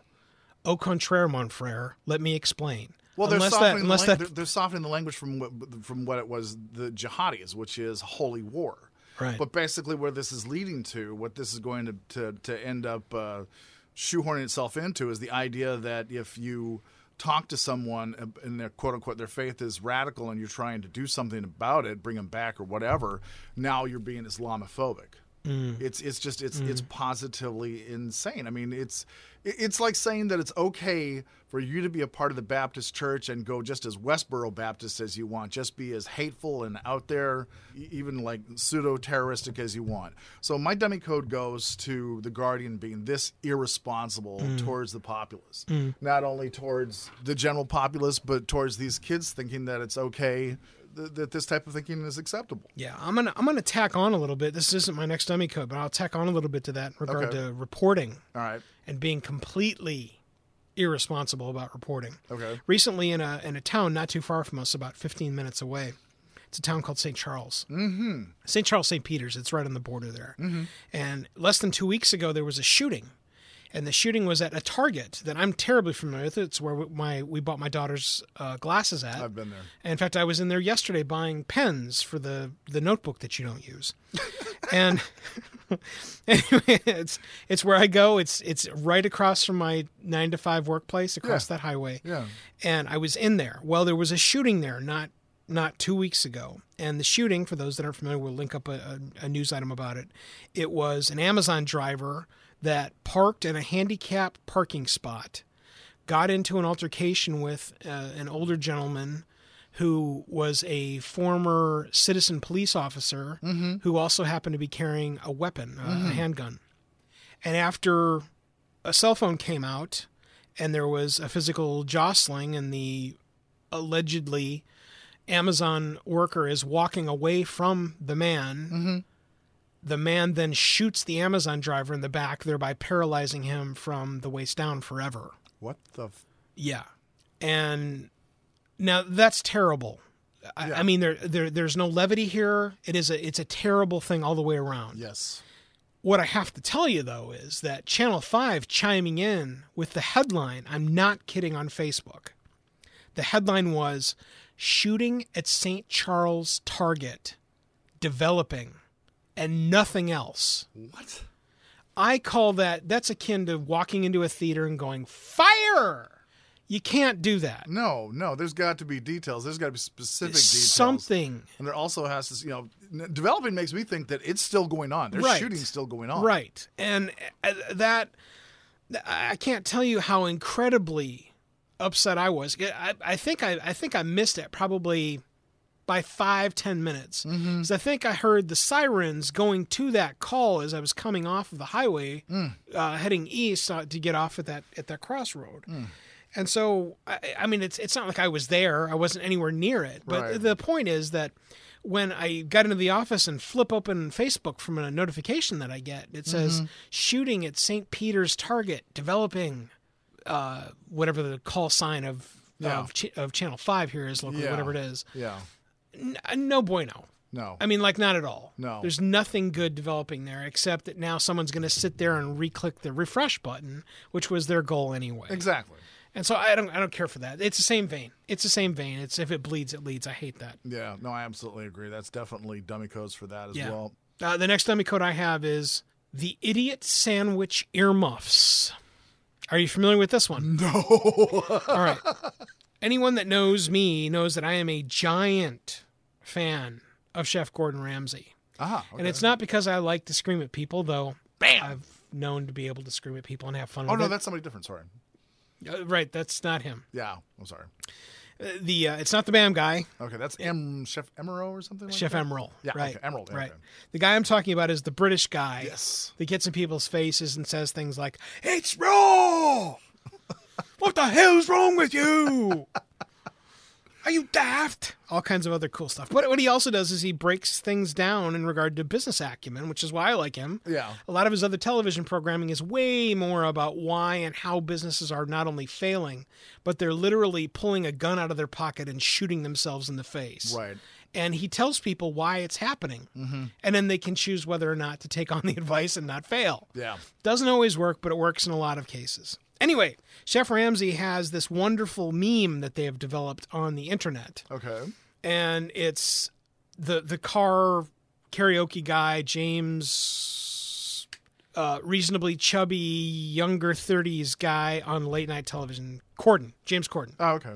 So it's James Corden and I've forgotten who the gal was inside of it.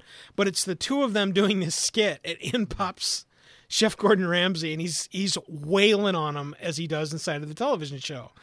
But I mean he's like just being mean, like Right. just unbelievably mean. Right. And during that skit, there's a piece where he grabs two pieces of bread and he puts this young lady's head in between them and says, What are you?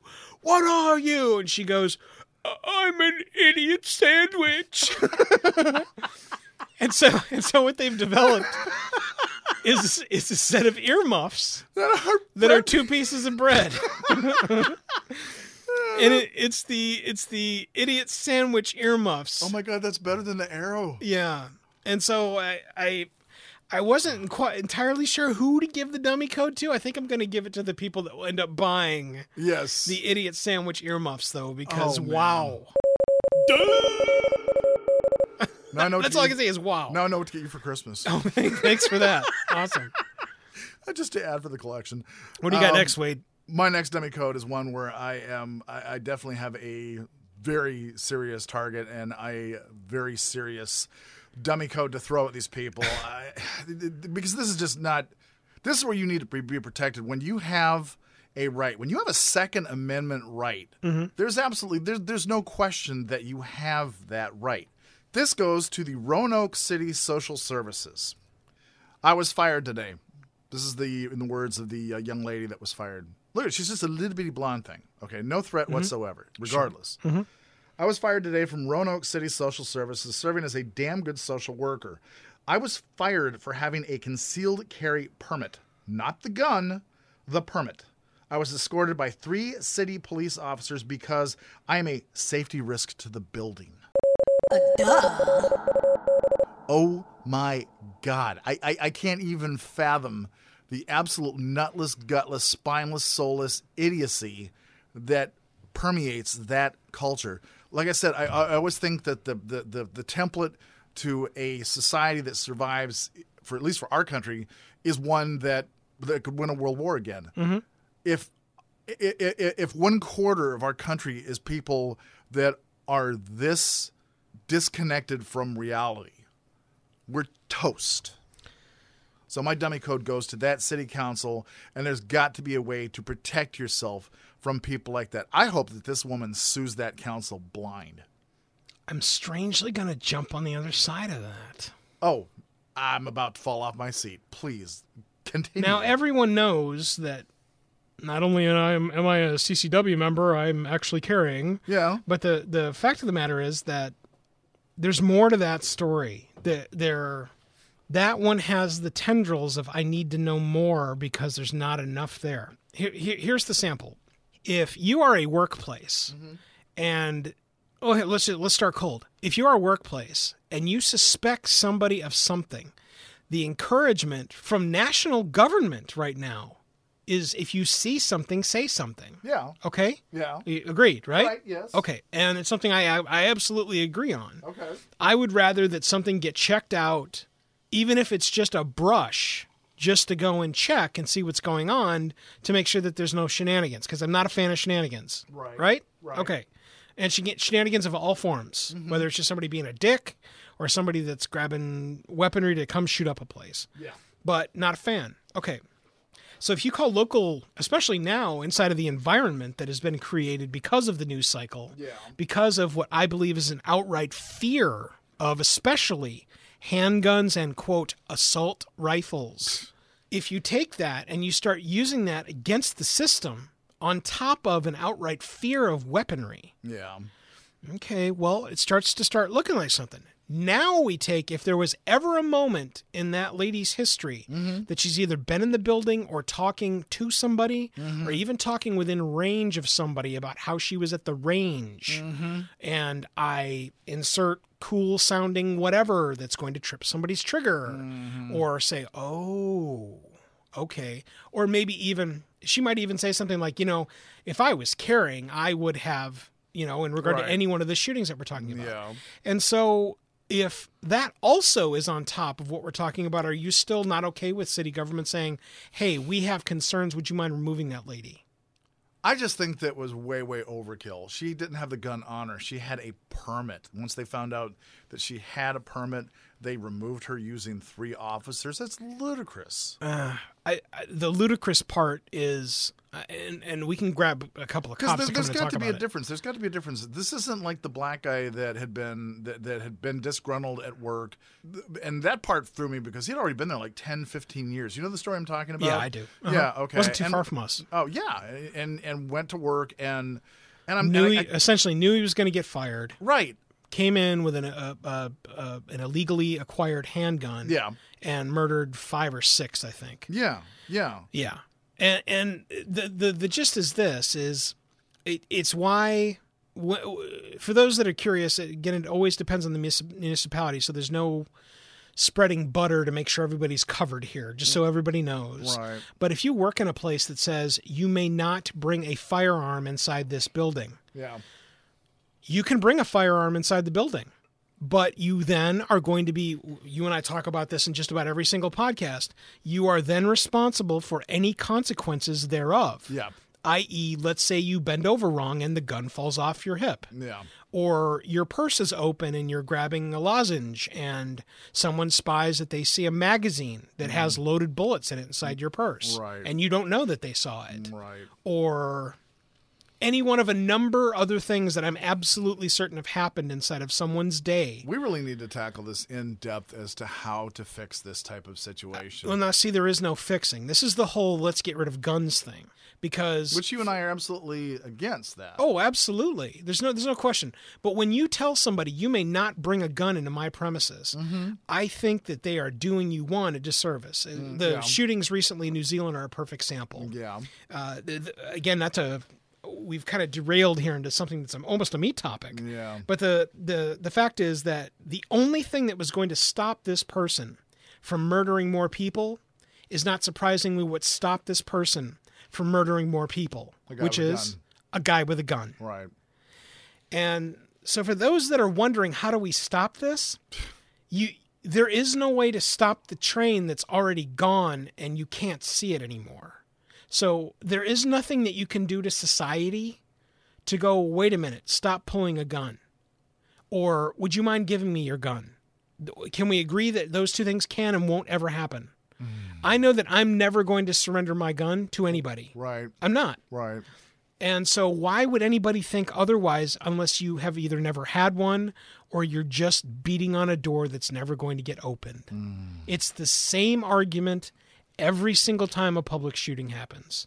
There's got to be more gun control. We got to get rid of guns, in particular the one that was used inside of this heinous event. No, I think And it doesn't an- work. I, I think actually what the answer is is it's not the amount of guns, it's not the amount of type of guns, it's not the amount of firepower. It's not, the, that has nothing to do with it because that's always been that's always been around. There's there are more people that that owns guns in in our history.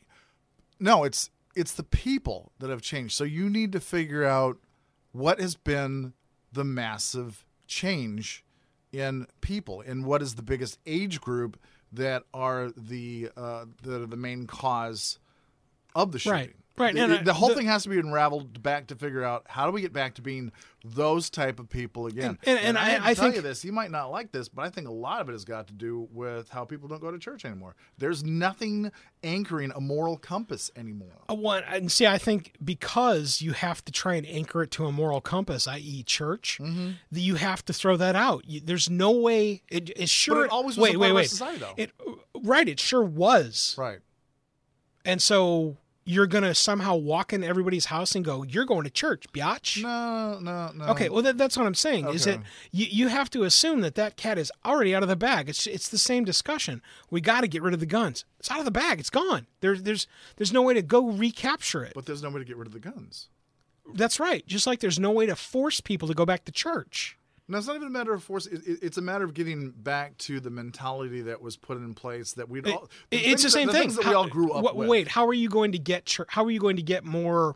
How are you going to get quote rebaptized into church? How? I don't know. The Okay, only thing I can think that- of is a, is a class on religion, on all different kinds of religion. Right. I don't have time to take your class. Now what are we going to do? Well, no, this is that's the- what I mean. I know It's- with the kids. It's like you can't do anything really so much with the adults that are out. So there's got to be I don't know. Per, I, I don't know how to fix this, but I know Well, there's a cure. I, know there's a cure. I, I do know how to stop it. how do you stop it? The answer is you make sure that someone has a gun. Because I- the I only thing I absolutely agree with you on the that. only Yes. and I, that does not mean this is always kind of where it spills. I'm not talking about taking everybody, regardless of whether they're comfortable or not with a gun, and giving them one. That's not what we're talking about. We're talking about making sure that in an environment, especially the ones that are hot topic, Mm-hmm. there is somebody with a gun that has, in general, some education, so that if in let's say a, a theater sample again like uh, uh, Aurora, Colorado, Yeah, yeah. there's a dude that comes in through the emergency exit after the movie starts. Mm-hmm. He's dressed strangely. Eh, okay, whatever. He sits down, Mm-hmm. waits till the movie starts, then he turns around, racks uh, racks the rounds, Mm-hmm. and starts firing left and right, and doesn't stop Mm-hmm. until he extinguishes am- his ammunition. Right. Okay, so what is it we're going to do? And the answer is that if there was one, or let's say there's four people in the theater Right. of a 220 seat theater, Right. if there's four people inside the theater That are that armed. are armed, Yeah. there's now two things that happen. One, if you knew, if anybody knew that they were walking into a place where someone had a gun, mm-hmm. they might still do it because Right. they're not. They may not be a sound mind, but they're definitively not crazy. Like that's not what we're talking about. We're talking about somebody with ill intent. Yeah. Yeah. And so, if you knew that someone might be armed just because of law of averages Mm-hmm. inside a theater, you might not do it. Hmm. Let's say you choose to do it anyway, though. Fine. Okay. Okay, so now we got four on one. If my daughter and I are sitting in a movie theater, I'm one of the four, so maybe I don't count. Let's say I'm not armed. Okay. If my daughter and I are sitting in a movie theater mm-hmm. and f- weapons fire breaks out, mm-hmm. and four other people stand up to try to shoot down the guy that's killing everybody, mm-hmm. I'm good on it. Yeah. And I will roll my bones every single day of the week As you should. versus that one guy shooting until he doesn't have any more ammunition left. Yeah. And that's what I don't understand is uh, we shouldn't all have to be put into that situation to get what's got to happen here. Water runs through the the area where there is least resistance. Yes. Period. Paragraph. Yes. It's the same thing inside of every single life instance. If you know that there is a path and you start experiencing resistance, more often than not, you kind of veer off to one direction or the other to try and get past what the problem is. Mm-hmm. Okay, well, that's okay. As long as you're not holding an assault rifle. Yeah. Because when you're holding an assault rifle, now the resistance very often is something that will also end your effort. And that's what we need. You can't just yank the weapons out of everybody's hands. There's, there's, there's no way to achieve that. No, that's I, it's abs- totally that's unrealistic. absolutely nothing I would never before. Okay. No. All right. Like I said, Well- it's not the amount of guns; it's what happened with the people. Right. Okay. The, the, um, the whole tools people argument is that's one we definitely got to put inside of a, a kind of a meat topic inside of a future podcast. Tools versus people. oh, okay. Have you not heard that one? Tools versus Right. No, I haven't. No. Right. Okay. So imagine my cell phone is the gun that I have on my body, which I'm not going to pull, out for you because we don't need to. Oh, okay. So this is my weapon. All right. And it's pointed right at me. Well, maybe it's pointed at me. It doesn't have a barrel and there's no bullets in it, so I think we're okay. All right. Bottom line though is you and I are staring at it. Yeah. Mm-hmm. We're just going to sit here for about 30 seconds. Okay. Yeah, I, I, I, I don't see any movement from that gun weight. I, I don't see it doing anything. Nope. No, you don't. I don't Man, that's either. amazing. That's amazing. And the reason why it doesn't do anything is because it's a tool ah. and it doesn't do anything until it's put into a person's hand. Is it the tool or is it the person wielding the tool that causes damage? That is the shortest argument on the planet. You would think so, but how many public shootings have we had where everybody goes, "Gotta get rid of the phones slash guns"? do you know what they're doing over in England right now? Some guy actually proposed and then realized it was a dumb idea. I, I, I just I gotta send this to you. Putting GPSs on knives. Wow. Yeah. Now, uh, what I got to tell you about knives, though, and that's maybe that's how we can actually trickle out the program is knives. As as much as you think, you know, don't bring a knife to a gunfight. I tell you what, If you're good at it. you don't even have to be good. Uh, I, you've accidentally nicked yourself with a reasonably sharp sharp knife, correct? Yeah. Okay. Well, now imagine if I'm at your neck. Imagine if I'm at your gut. Hmm. Imagine if I'm in behind you and I stab four or five times and it's a four inch knife. Right. Guess what happens? you don't live very long. Yeah. And that that's uh, there's a wonderful video. We'll try and find and link it up. It was from Ultimate Defense. I think that they were just sharing it though. Okay. Ultimate Defense is a local firing range that I go to uh, often. And what they shared was the whole 21 foot rule. When, when was the last time you were in a shooting range? A I long never time have ago. been. You've never been. I'm, okay. I'm a complete gun virgin. I wish I wasn't. But okay. am. That's something maybe we'll maybe we'll try and fix that if you're comfortable with God, something yes. like that. Yes. Okay. Absolutely. Maybe we'll do that and then we'll share some of that in, in a future show. Would you like that? Yes, absolutely. Okay, so we'll, we'll think about that.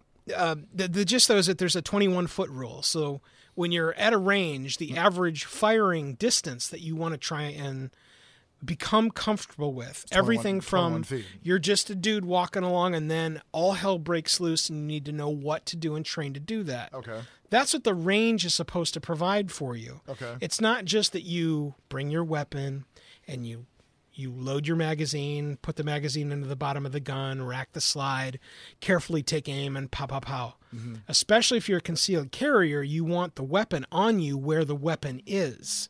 Rather than sitting on a table Yeah. inside of a comfortable range, Right. where you then pick it up and then kind of make sure you're shooting bull ring, uh, Right. bullseyes, Uh-huh. or inside what is called the ten ring. Yeah. Yeah. Okay, that's not life. No. Almost every single gun fight that you can imagine is Mm. seconds long. Yeah. It doesn't last minutes typically. no. It's it's usually very short, if at all. Mm-hmm. And that is because of a gun. Yeah. If somebody is standing there with a knife away from you, Right. 21 feet away from you, and you already have the gun out, the chances are very good for you. But the distance that's covered inside of the video we're going to point you guys to mm-hmm. is horrifying. It is horrifying how close 21 feet is versus what 21 feet sounds like. It will it will chill your bones.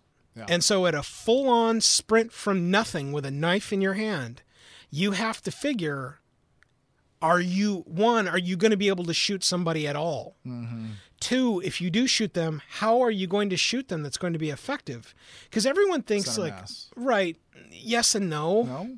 the bottom line is you want to make sure you get rounds inside of whomever is charging you Yeah, yeah, yeah. you don't have time to shoot center mass is a great starting point because Right. the, the numbers are there Right. that you're going to hit something but are you are you going to hit something that's going to matter?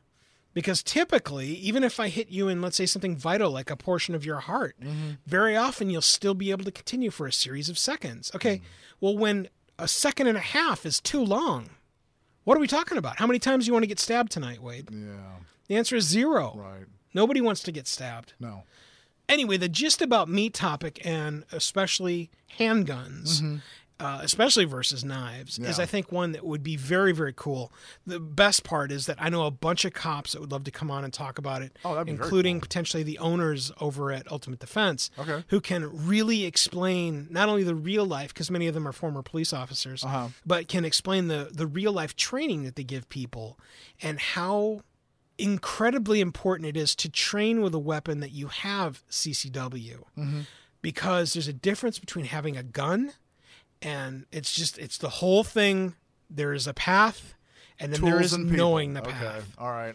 I see. and now. if you do not know the path it doesn't matter what kind of tool you have Yeah. Okay. okay Okay. all right on to my next option who would have thought that a simple meth possession arrest would be so entertaining this dummy code Me.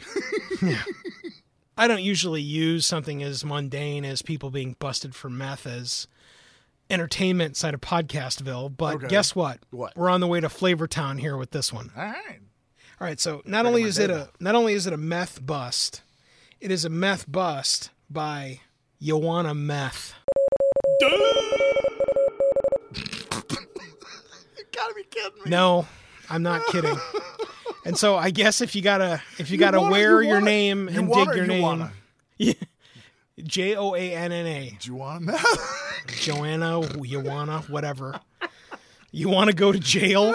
She may as well change her name when she gets there. right. Anyway, it was a, it was a giant landmark meth bust, and Uh-huh. lo and behold, it was her name. I'm trying to imagine being the responding officer on duty there. All right, can I have your name, please? Uh, meth. Have you just been having too much, or man, what's the problem? No, no, no. I'm trying to tell you my name, meth. Uh, Miss, I know you need some meth because you're obviously acting inappropriately, but can, can you tell me your name, please? It, it turns into the modern day uh, who's, on, first, type thing. So, I, again, dummy code to Miss Joanna Meth, who'll have plenty of time to figure out if she want to be in love inside a jail. Uh, she might be the belle of the ball. You never know. Terrible. Uh, and the last dummy code is a serious one for me because I am tired of the double standards mm-hmm. that are going on here. Yep. I, like most Americans, find the First Amendment sacrosanct.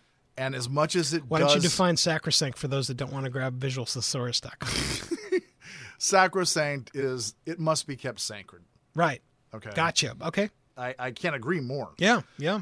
my dummy code is for those that feel. So I guess this is kind of a general dummy code if you feel that um, one is above the other. Burning the flag is considered a right in this country, and as much as I would have the hardest time holding back and not trying to hurt the person doing that, I- I must accept that yes, it is indeed a right. But at the same time, today, and, and I don't. Once again, I have no issue with gay people whatsoever, but it is considered a hate crime to burn the gay flag, the, the, the rainbow flag. How is this so? How is this so? How, how are both not viewed in the most heinous degree as possible, or at least grudgingly in the same vein that they are a right, that that is their that that is your First Amendment right. If I choose to burn the, the, the old glory, or if I choose to burn the rainbow flag of gay nation, how are they not the same?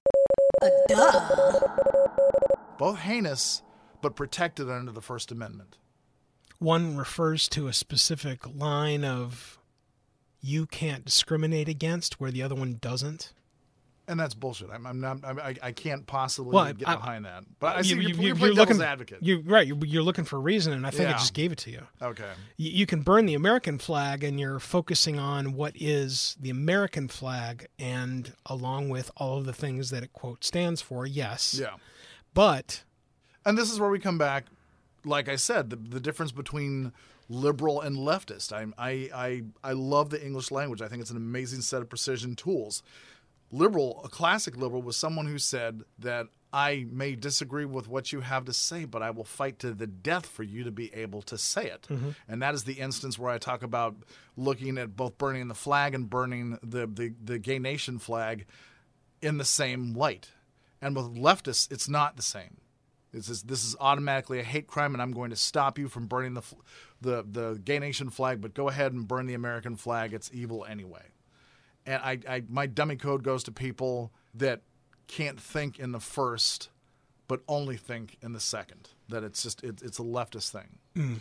we had a ton of content to talk about tonight. Yeah. But we want to know what everyone else has found that is a dummy code. Where can they go, Wade? Oh, absolutely. Go to wadesense.com. Please leave us any of the dummy codes that you found, YouTuber picks that you think that we would love to talk about, and any suggestions that you have for show ideas as well over at wadesense.com.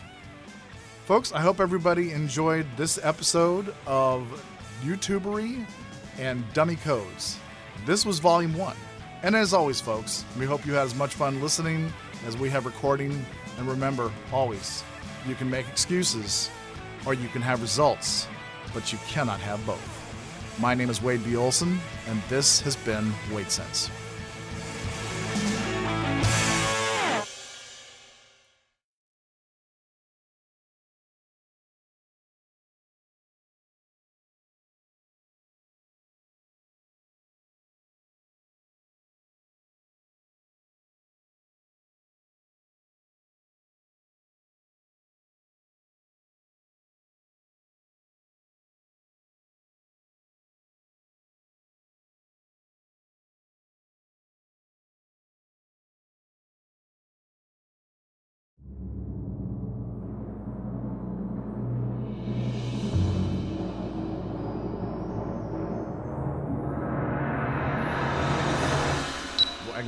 Uh, erotic, er, eroticism?